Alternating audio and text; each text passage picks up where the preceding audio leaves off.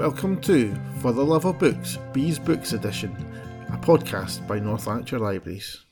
Hello, this is Pari. And this is Jennie, and we're here to talk about Bea's books. So this week the theme that Bea gave us was I didn't see that coming and I'm really excited to talk about this week's books. So what books have you chosen, Jennie? So I have chosen a book called Last One at the Party by Ah. Bethany Clift. Mm. It's not the book I started out with, but I'll tell you that in a wee second because I'm interested to see what book you've chosen. Ah, so the book I have chosen is called Gideon the Ninth by Tamsin Muir.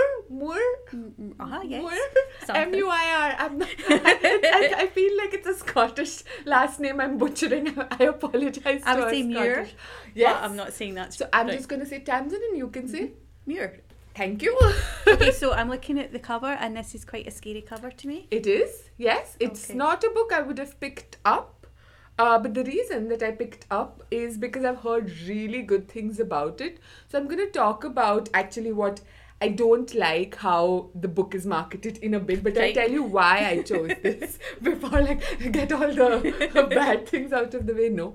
The reason that I chose this is because so it's not the kind of thing I would usually pick up based on the cover but also the genre. Uh-huh. So it's science fiction and fantasy and horror Oh. and funny Everything. everything and it's so it's necromancers in space Oh. and i don't read about necromancers No. basically death people and gideon is from the sort of cult of bones Oh. kind of thing so the ninth refers to the ninth house Mm-hmm. which is the ninth planet sort of so it's there are nine houses and each one i think corresponds to a planet the, the reason that i chose it for this theme is because it's such an unfamiliar world Mm-hmm. that I didn't see anything coming. so everything was new. Uh-huh. So it starts off on the ninth planet, and we're seeing it through the eyes of Gideon. Uh-huh. But uh, she is sort of, it's this cold, dark planet that's really secretive and is not in touch with the other planets. So we're seeing it, like, she doesn't know what's going on, so we don't know Oh. what's going on as well.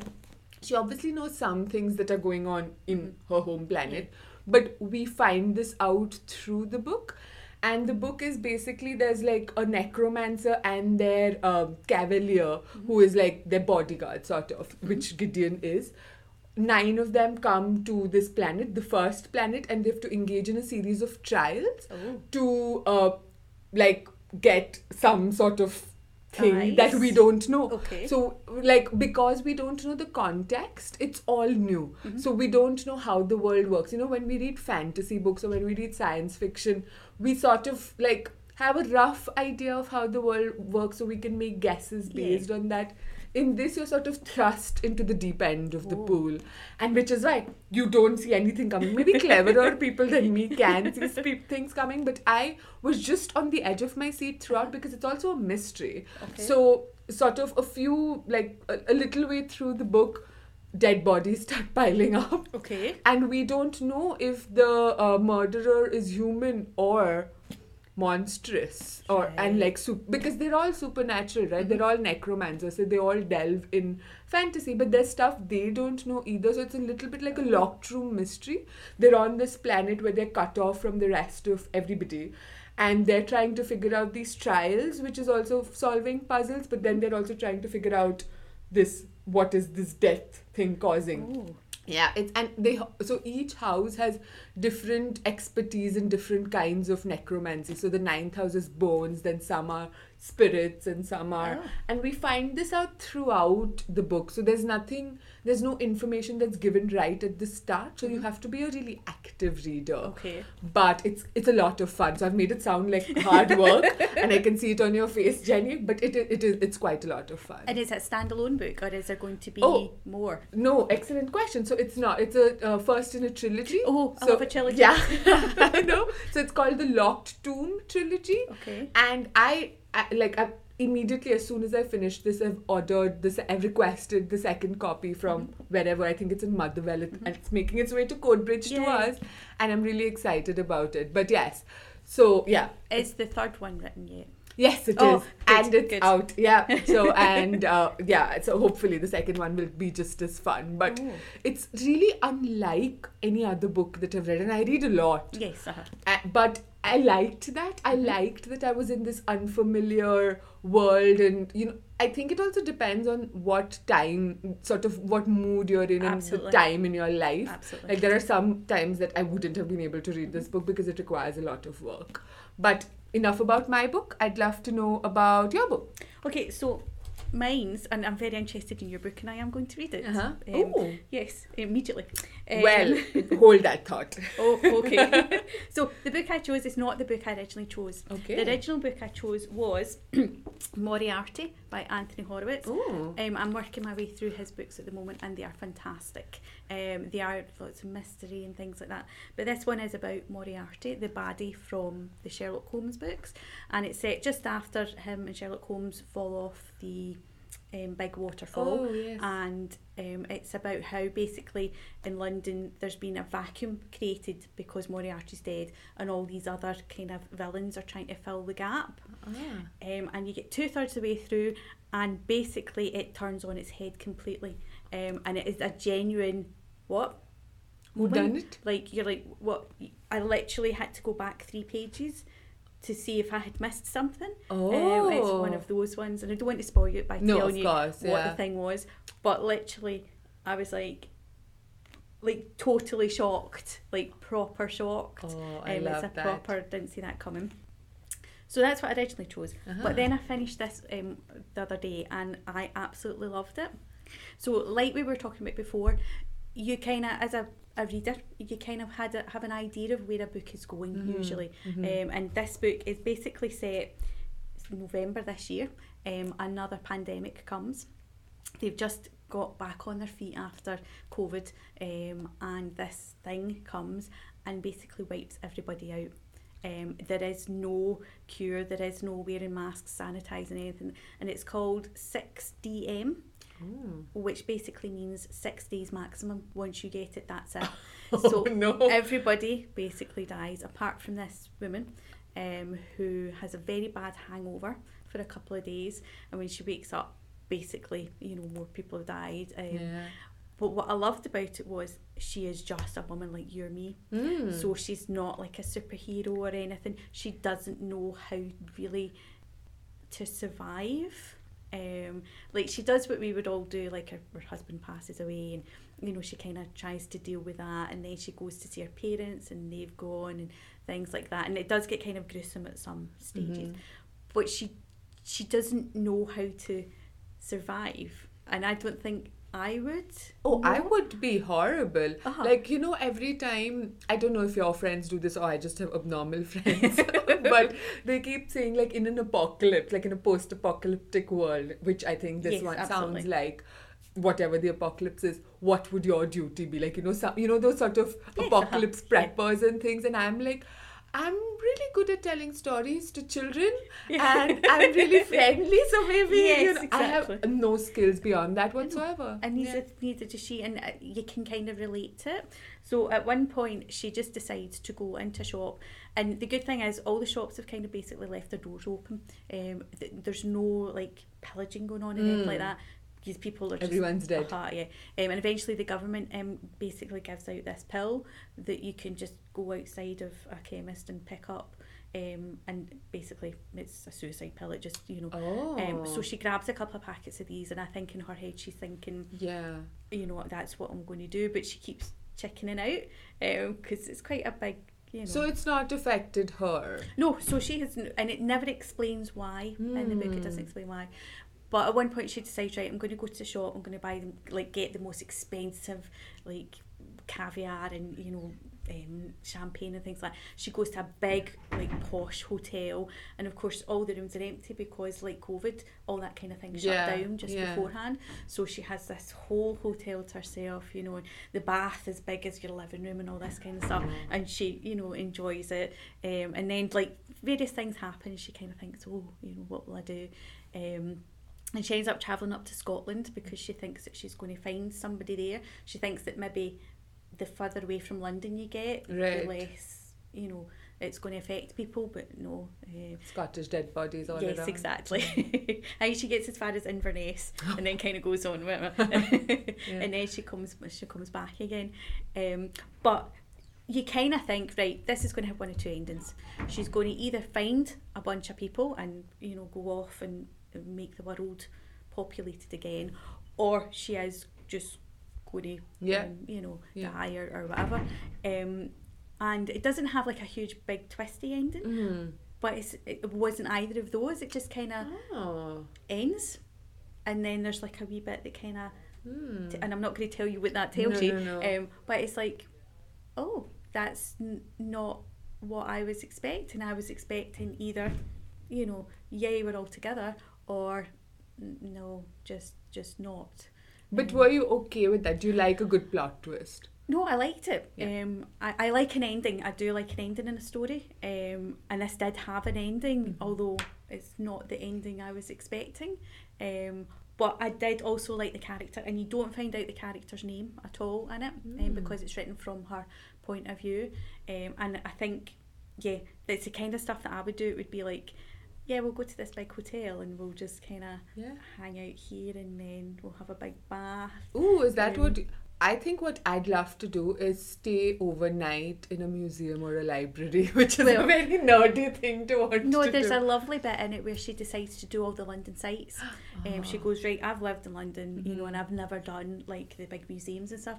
Um, and she finds that a lot of people have went to the museums to die. Basically, they've taken. There's one bit where it's uh, obviously granddad's taking his grandchild, went and looked at all the exhibitions and basically just sat down, uh, and that's it. And it's sad, but at the same time, Lovely. lovely. Yeah. Yeah. Also, the thought of walking around museums and things with nobody else in it is quite exciting Right? because she does that. She goes behind the scenes. Yeah, and there's nobody Um, to tell you, no, No, exactly. Um, but she's very good. She doesn't open any of the, the things up, so nothing gets destroyed with anything. Um, but there is a scene with rats. Just to warn you, the, obviously, if humans were to disappear one way or another, right. animals and vegetation and things like that would take over. Yeah. Um, and there is a bit where basically the rats have taken over the supermarket and started Oh. eating all the people that and the food and stuff like that, which is great because that's a natural way of Cycle of life. Exactly. Mhm. Um, but obviously she's not dead. Great. and they kind of see her and think, Yeah. oh, this, this, mm, this is new. this is Um, why she ran away to Inverness. yes, exactly, exactly. Also, there's kind of an animal element to it because um, she meets a dog and she kind of saves the dog, and then the dog, I think, becomes the reason that she doesn't just sit Yeah. down. You know, she kind of takes care of this, and um, also she goes to live in a hobbit house. Ooh. Yeah, so she makes a decision that she's going to go and try and stay somewhere where it's like eco-friendly, that everything's set up. Yeah. And as we know, at the moment, that is a big thing. Yeah. There's these places that you can go and they've set up things with compostable toilets yeah. and you know all this kind of stuff. Except she gets there um, and she discovers that um, it was a bit of false advertising and it is actually joined up to your electricity and your gas, but they kid on it's all done by solar panels. So They were scam artists and now they're dead, so they don't have to atone for their exactly. So instead of seven hours out of these solar panels, she gets an hour, um, and that kind of a thing. So, Hmm. um, yes, So it's interesting. It sounds like this, you know, alternate universe that could possibly be a future universe. Absolutely. Which, you know, th- that's what in this book as well. You don't know. So there's something that happened, the resurrection, 10,000 years ago. Mm-hmm. And throughout the um, sort of book, you get the feeling like the the pre-resurrection area was like our present or our Ah. very near future because it there's also this sort of archaeological element to it where they're looking for archives and like one of the houses the sixth house is really nerdy and into all this you know like documentation and that's archive would be. I and history. So they uh, they have and- but they're all secretive. They don't really tell each other what what's up. But the feeling is that something happened uh, and uh, all the sort of pl- life on all the planets died but then something happened and some people became necromancers and some aren't so there's this necrolord prime who is both their god but also the first necromancer and also their king it's really strange but it feels like it's set in both an alternate universe but also a future that Uh-huh. Could happen. So there's some recognizable elements of like very few, not not too many. But yeah, it is for me. I I love a good plot twist in any uh-huh. books. Like because I read so much, sometimes I can tell what's happen going to happen. Yeah, and that's what I felt with this book. I thought I knew where it was going. Yeah, because that's how they tend to go. Like I would have loved it not going like it Yes. taking you by surprise, which is why I love this book. So you said that you would be interested in Yes, reading this yes. book. So let me tell you how they describe it, which I think does such a rubbish job of marketing it. So the emperor needs necromancers. The ninth necromancer needs a swordswoman. Gideon has a sword, some dirty magazines, and no more time for undead nonsense. Tamsin, Muir. thank you, Gideon the Ninth unveils a solar system of swordplay, cutthroat politics, and lesbian necromancers. Her characters leap off the page as skillfully animated as necromantic skeletons. The result is a heart pounding epic science fantasy. It says nothing No, about I- what the book is about, which is good because I like that. But mm-hmm. I feel like it's sort of emphasizing some bits which don't really matter in the grand scheme of things, Yeah. like lesbian necromancers, dirty magazines. Cutthroat politics, there is a little bit of, and swordplay, there's a bit of. But I think like it's using this just as a marketing tactic, you know, Uh-huh. like, oh, you'll pick this up because it'll be like something else. But I think the selling point of this is that it's unlike Anything. most of what at least I've read, and I think many people have read. And you should give it a chance. Even the cover you said looks Oh no, scary. It's scary. And also, like, in a way that I don't know, it's not the sort of book that I would have picked up No. otherwise. No. It's because I've heard really good things about it, is the only reason I picked it up, and I'm glad I did. Is it the first book by that author? Yes, it is. Sometimes you find if it's just the first book, Mhm. that's how they try and sell it. Yeah, Um, yeah. and it's not until you've read it yourself that you think. yeah, which I think Nonsense. like the marketing department can sometimes do a disservice to the book, but I'm glad it found readers. I think it was like a word of mouth thing, so I'm glad that happened. But I think that not it would it's not a book that would work for all readers Uh-huh. because like like I said, you need to be an active reader Mhm. and you need to be okay with being a bit uncomfortable and not knowing what's going on yeah. and sort of letting you going with the flow essentially. Like because it's just like a romp it's an adventure you're just like figuring things out.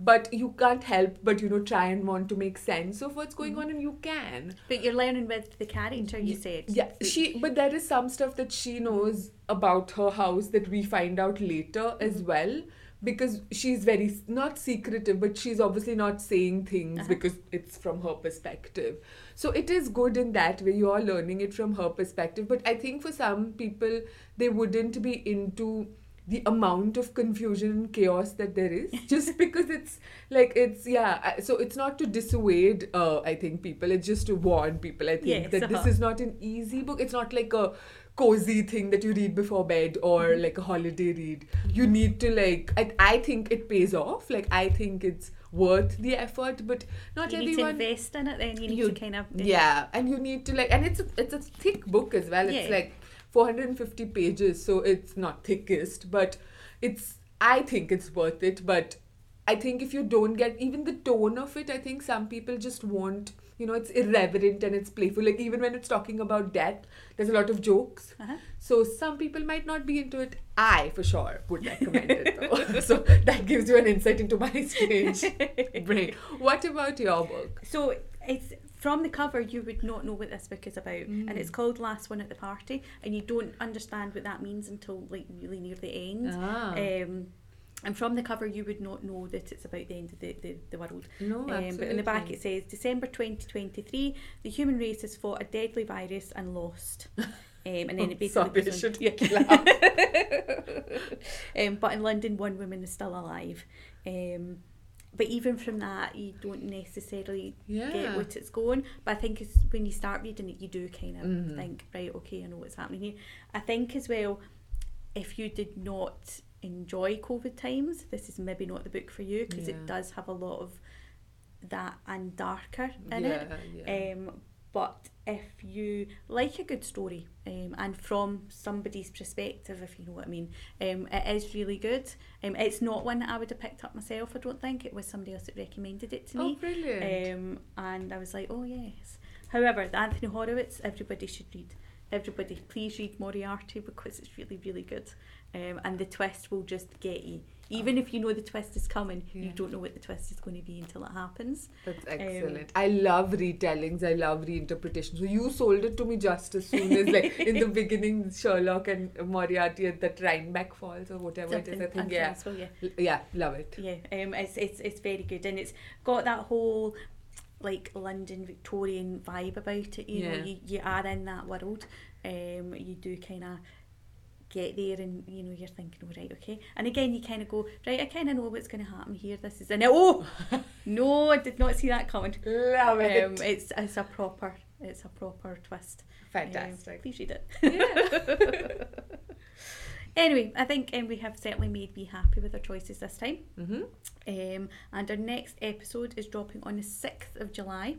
Um, and the challenge is genre mashup. Dun, dun, dun. Neither of us quite know what we're going to do with that, but I think we've plenty of ideas. Yeah. Um, so please listen in to see if you think you agree with our choices. And as usual, if you've got anything that you would like to suggest, feel free. See you next time. Bye.